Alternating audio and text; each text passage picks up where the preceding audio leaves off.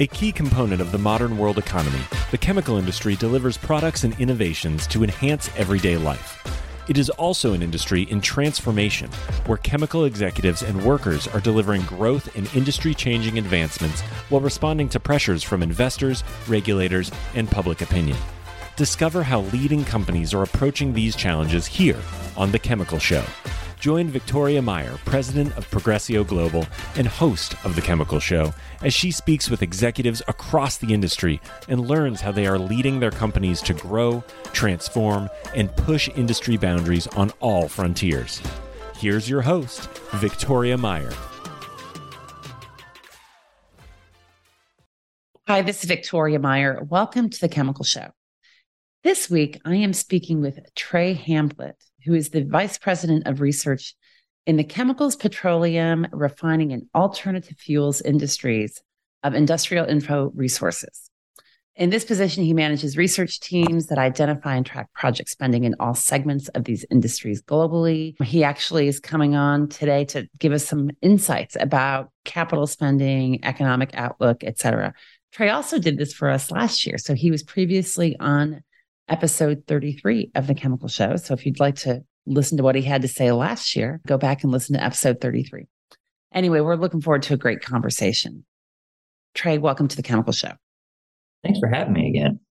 Yeah, absolutely. Glad to have you here. So tell us a little bit first about IIR for those that might not know.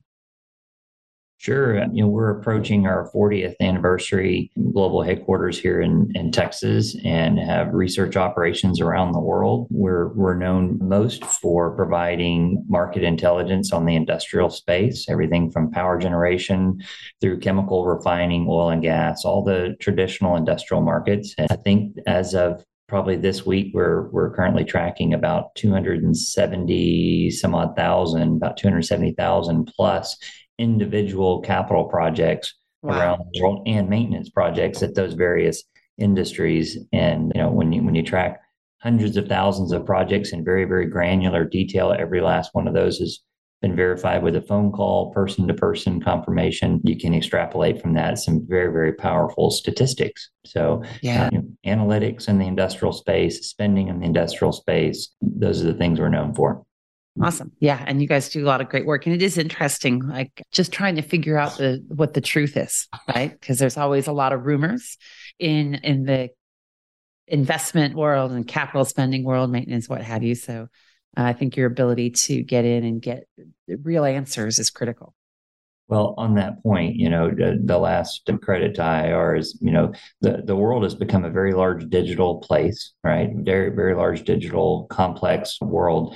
And we've kept up with those complexities of the digital world and that, you know, we monitor tens of thousands, millions, really uh, URLs around the world from uh, trade journals and other things. But we still do the very old school traditional means of when we hear something, we see something, we have one of our hundreds of researchers around the world that pick up the phone and communicate with an individual to determine what's the reality of this investment, what's the reality of this project or this capacity addition, and what's yeah. the real timetable and the technology that might be used and the capacity that be generated, et cetera. So we're we're uh, mixing, if you will, you know, technology and old school telephone calls. Yeah, that's really interesting. Actually, I think that's almost the the how to digitize and be successful in balancing digital and human is probably a whole nother topic we could discuss at some sure. point in time. Absolutely. Yeah. So so here we are as we're recording this we're at the end of 2022 this is getting published at the beginning of 23 from an economic outlook perspective um, if you look at what IIR was projecting, what was the biggest surprise of 2022 versus where the year started? So, for me, when when I started thinking about this question a couple days ago, I guess in reality, one of the biggest surprises has been how quickly the market has embraced some of the ESG initiatives, how quickly some of that has progressed. We we knew, you know, over the last couple of years when we started getting, you know, the pandemic out of every sentence and every conversation that ESG was one of those next, you know, subjects. It was going to be a reg- regular topic. I just didn't expect it to mature quite as quickly as it had. We've got roughly $20 billion worth of ESG initiatives in just the chemical space on the near term horizon that have a, a quite quite the potential. And we'll talk a little bit more about that maybe later in our conversation. But the, the other is, you know, when I, I look at some of the spend for 2022, we actually did end up achieving a slight increase over 2021, despite inflation, yeah. despite the continued supply chain constraints. So while we didn't, you know, knock it out of the park and round all the bases at record speed, we, we did have a a fairly successful year in overall spend for capex and maintenance in, in 2022. So those were surprises, you know, a little more than what we expected with the challenges we had and a lot more on the ESG movement progressing. Yeah, I think that's interesting. In fact, your your mention about the supply chain issues and how that affects things. On the surface, you would say, you know, prices were strong, demand was strong. Of course, people would be investing. And yet, if you can't get the equipment and the physical things that you need to actually build that plant, make that investment, what have you, it's it's hard to progress it along as quickly as you'd like. So I think that's just good news for the industry that we're able to see some of that growth. Yep. So let's turn to let's turn to 2023. What's your outlook on 2023 and how does that affect the chemical industry? What are you what are you guys predicting and expecting?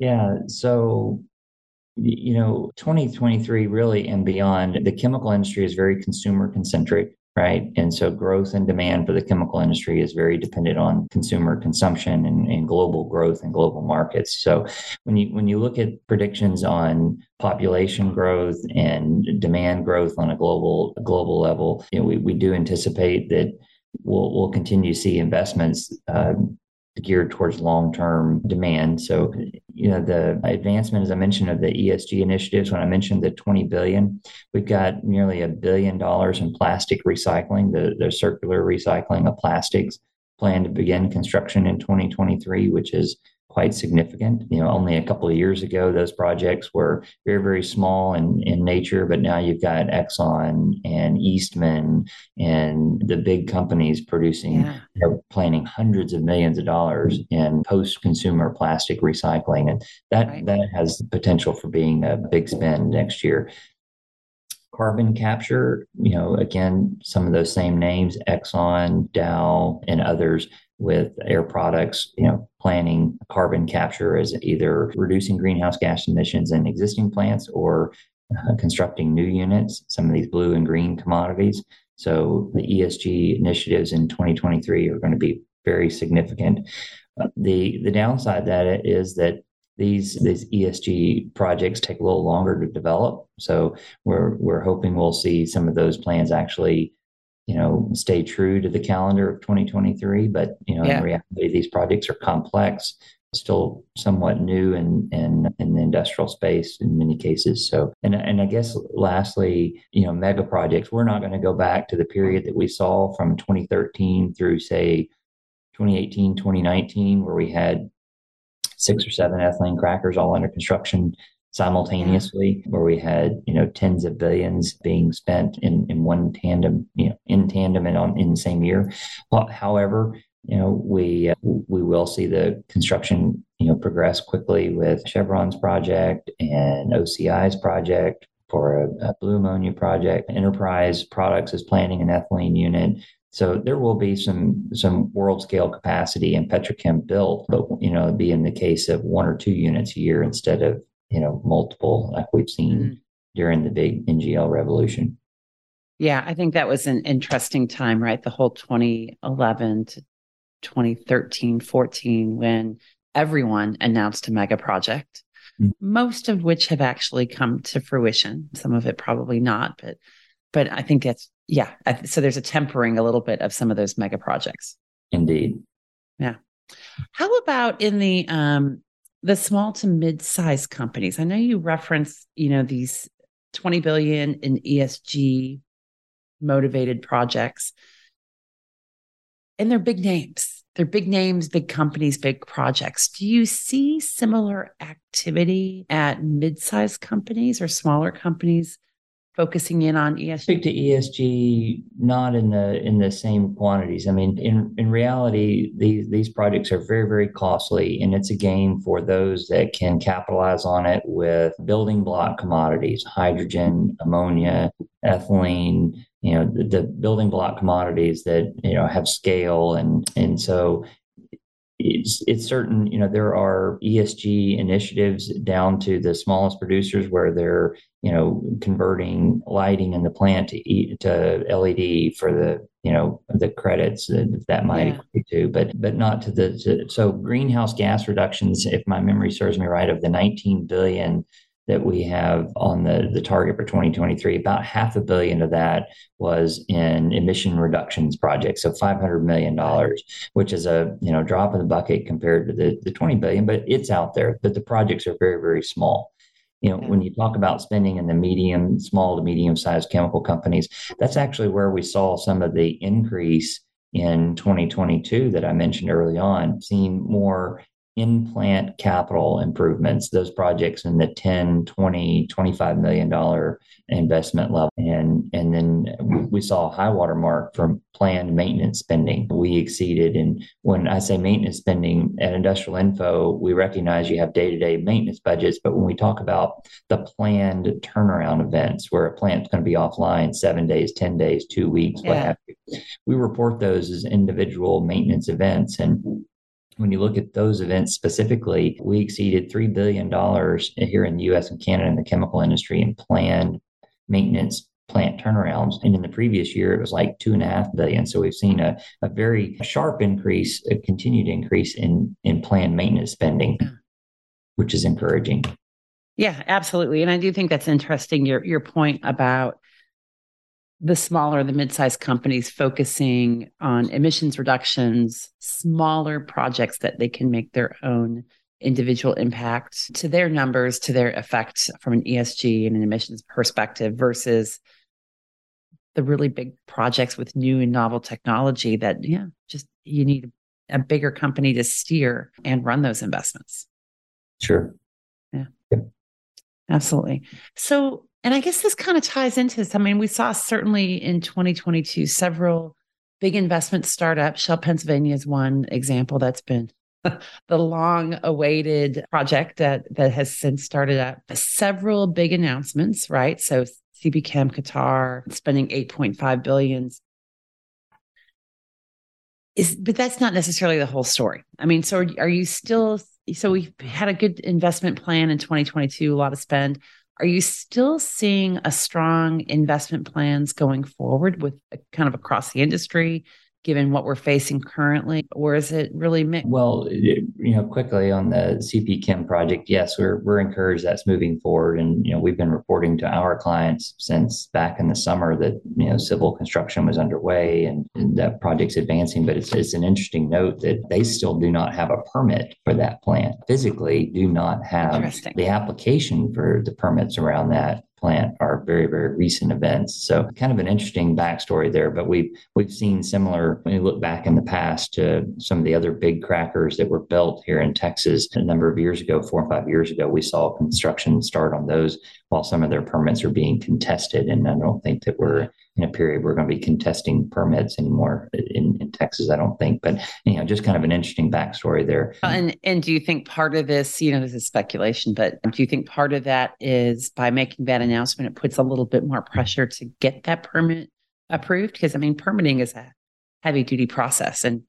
a critical one, obviously it is quite the process but you know we're again we're in the state of texas where we're pretty aggressive on you know investments and things that equal jobs and and doing it with you know the most modern technologies and friendly technologies certainly make it an easier pass. But but sure you know there's a race out there as there is for any commodity who can get there first. And you, you want to be not only announce you're going to be first. You want to you know put your shovel in the ground first. So um but I, I, think the question was, you know, what's the level of investment activity outside of that? So, you know, because in tandem with that, you have OCI, who's got a, you know, billion dollar plus blue methanol project, and there are several projects out there right now that are, you know, in the billion dollar plus. When you when you get outside of those, there has certainly been some hesitation around you know, when will the recession that seems apparent is looming on the horizon. When will we formally enter that? How deep does it go? How long does that last?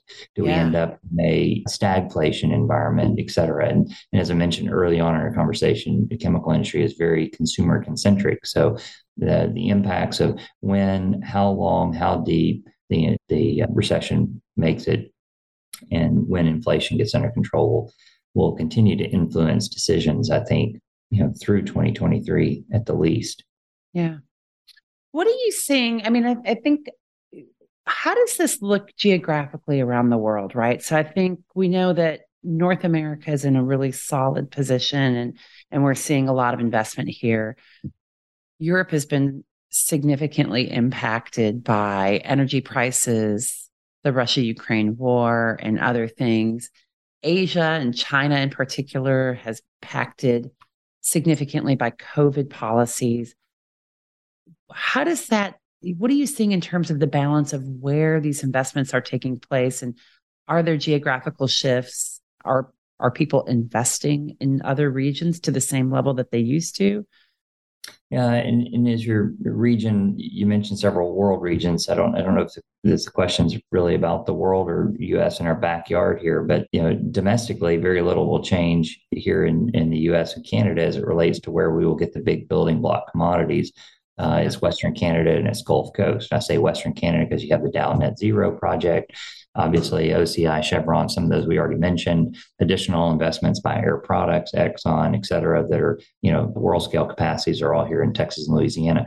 It is interesting, though, as I, as I sat and, and through some of the data yesterday evening preparing for our discussion today, you know, there's this market up in the Northeast where we have our traditional specialty chem investments Uh, but I was surprised to see there were like a dozen or so pretty significant investments in Arizona and in the Rockies and such, specific to by Solvay and Kanto and, and others, hydrogen peroxide, some green commodities. So some of the niche markets or the niche commodities do seem to have a, a little less concentric association to the Gulf Coast, which is encouraging that the chemical industries, you know, got a geography spread. Yeah. Why do you think that is? It's interesting because I mean, you, it, you know, location, location, location. It's either where the feedstock is and good tax and sure. regulatory regimes. It's where the customers are.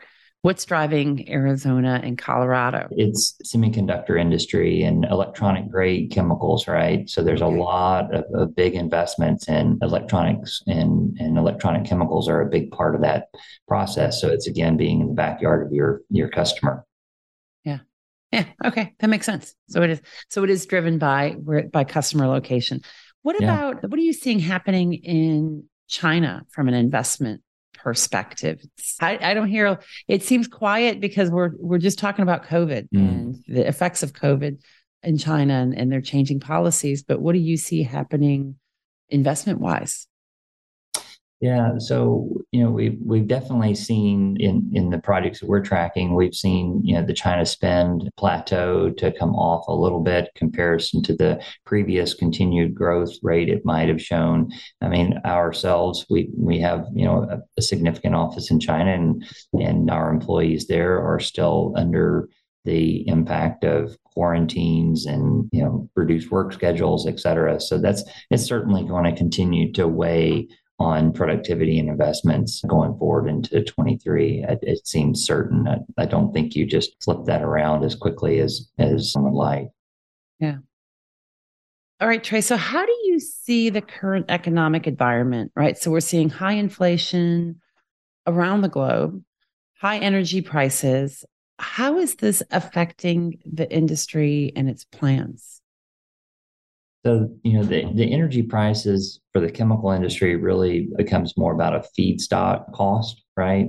The the cost of natural gas, the cost of NGLs, certainly, you know, energy prices and in forms of electricity, you know, are significant. We're one of the larger consumers of power. But again, when you look at the where the majority of the spend comes from in the chemical industry is the building block commodities where we're competing against energy prices in Europe. We're competing against feedstock availability in Europe and Asia, which is challenged. We just talked about China and their challenges. You look at the challenge challenges in Europe right now because of the Ukraine conflict and their ability to get natural gas and core products.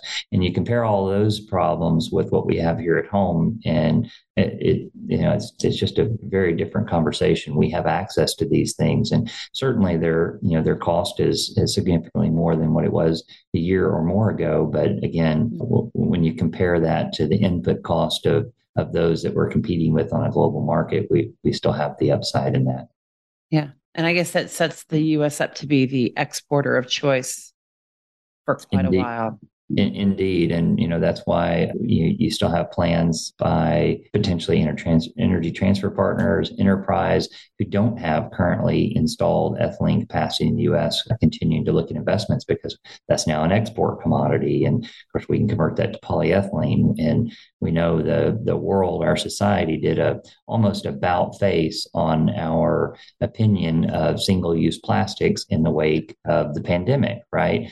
And so yeah. the demand for plastics is is very very robust long term because we want safe, secure solutions, not just the increase in packaging, but you know safety products as well. So right.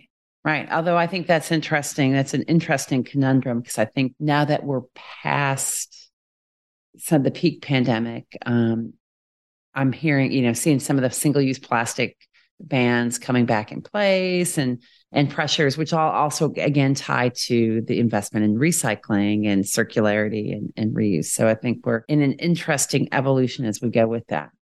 Well, a lot of those producers are working to provide a a green angle to those. So, sustainably sourced feedstocks or some of that plastic recycling I mentioned earlier. When we thought about plastic, plastic recycling a decade ago, it was simply sh- washing, shredding, and making fibers or something out of the plastic. And now they're actually taking that plastic back to a base oil like material that they can put in as a feedstock into an ethylene plant. And they get a polyethylene that, you know, has its origin from waste plastics to some degree. So it, it you know allows them to put another label on that package that shows where it came from. And then you know if you listen to some of the the majors, the complexity in which we built some of our plastics is is being changed in that we built some of the plastics so complex they can't be reused, and they've come out right. with industry and technology now uh, to where they can make these plastics a little more amicable to being repurposed and and not so difficult to dispose of. Yeah, absolutely. changes coming. Yeah, I think, and as I've talked with with various people, and just you know, just an understanding of of what's going on in the industry, even things like plastic film packaging bags that you might get with food or other products, it's it's not a single plastic, right? I mean, they're multi-layer, they're very complex, which makes it also harder to recycle, harder to reuse. So I think there are solutions coming, and, and this whole concept of designing sustainability in upfront is becoming a much bigger theme and trend across the industry, both the chemical industry and the plastics, but also its customers and the end users. Sure. So, so Trey, what are some things that we should be looking out for as in in 23? Where you know when we're publishing this, it's the beginning of the year. We're hoping we made it through the freeze in Texas in a seamless fashion. We won't know for a couple more weeks. We might have to just add in a quick update at the end here, but what should we be looking for as we look out ahead into 2023? Yeah, it's interesting you mentioned the freeze because as you know, we're we're sitting here in December getting ready for the. I think they're going to name the storm Elliott, if I heard right. Make it. That's a good name at, for a storm. yeah, when I look back at you know the storm in Uri, it impacted refining and petrochemical units. There were some of those units that were down for a couple of months because yeah. of of the storm. So we could very much be sitting in January with some refineries and petrochem plants offline. It'd be interesting to see. I hope hoping not. So, but not uh, you know, the the the big theme I think we we've touched on them probably during the the short conversation here. And one of those is you know the continued advance in carbon capture and the green and blue commodities. And when I say blue, I mean you know the building block commodities of methanol, ammonia, ethylene, built with a carbon capture component to it, I think it's unlikely we're going to see very many world scale production units built from this point forward that do not have a carbon capture component to them. And, and the financial community and the consumers alike are both embracing these CCS carbon capture sequestration project. So I think that's something we'll see continue to advance prominently in the upcoming year. We, we touched on the fact that you know we're we're getting some additional ethylene capacity. I think there's probably some announcements by others to join that race in next year, which would help you know the three to five year outlook for, for overall spending. We touched on China, you know, how quickly do they resume? You know, we get a lot of products from China, but they're also a consumer of a lot of our commodities. We ship quite a few of our chemical and petrochemical commodities to China, methanol in particular. And so, you know, how fast does does China uh, restart their engine, so to speak, will be a, yeah. a, big theme. And then on the maintenance front, I'm, I mentioned in there that you know, we reached a new high water mark in planned maintenance turnaround spending this year, and the stage seems to be set for similar investment level and maintenance in 2023. And that's simply because, you know, we're in many cases, the particularly in the refining industry, the, the fleet is smaller. We're running everything longer and harder, and it just makes maintenance even even more more important in the chemical fleet. You know, we despite all the ethylene plant addition that we've seen come online, and you mentioned the the Shell project in the Northeast, and there's the Exxon project down here in South Texas, and, right. Sasol and others that have completed those. Despite all those additions, that industry is running at 90 plus percent utilization levels and uh, when you run plants that hard, that long, it certainly drives maintenance. So we do anticipate maintenance spend being significant this, this upcoming year. Awesome. Interesting. Great stuff. Well, Trey, thank you so much for taking time and, and sharing these insights and, and the conversation. Appreciate having you on the Chemical Show. Enjoyed being here. Thanks. Good. And thanks everyone for listening. Keep listening, keep following. Make sure you're subscribing so that you get every episode delivered straight to you. And we'll talk again soon. Thanks.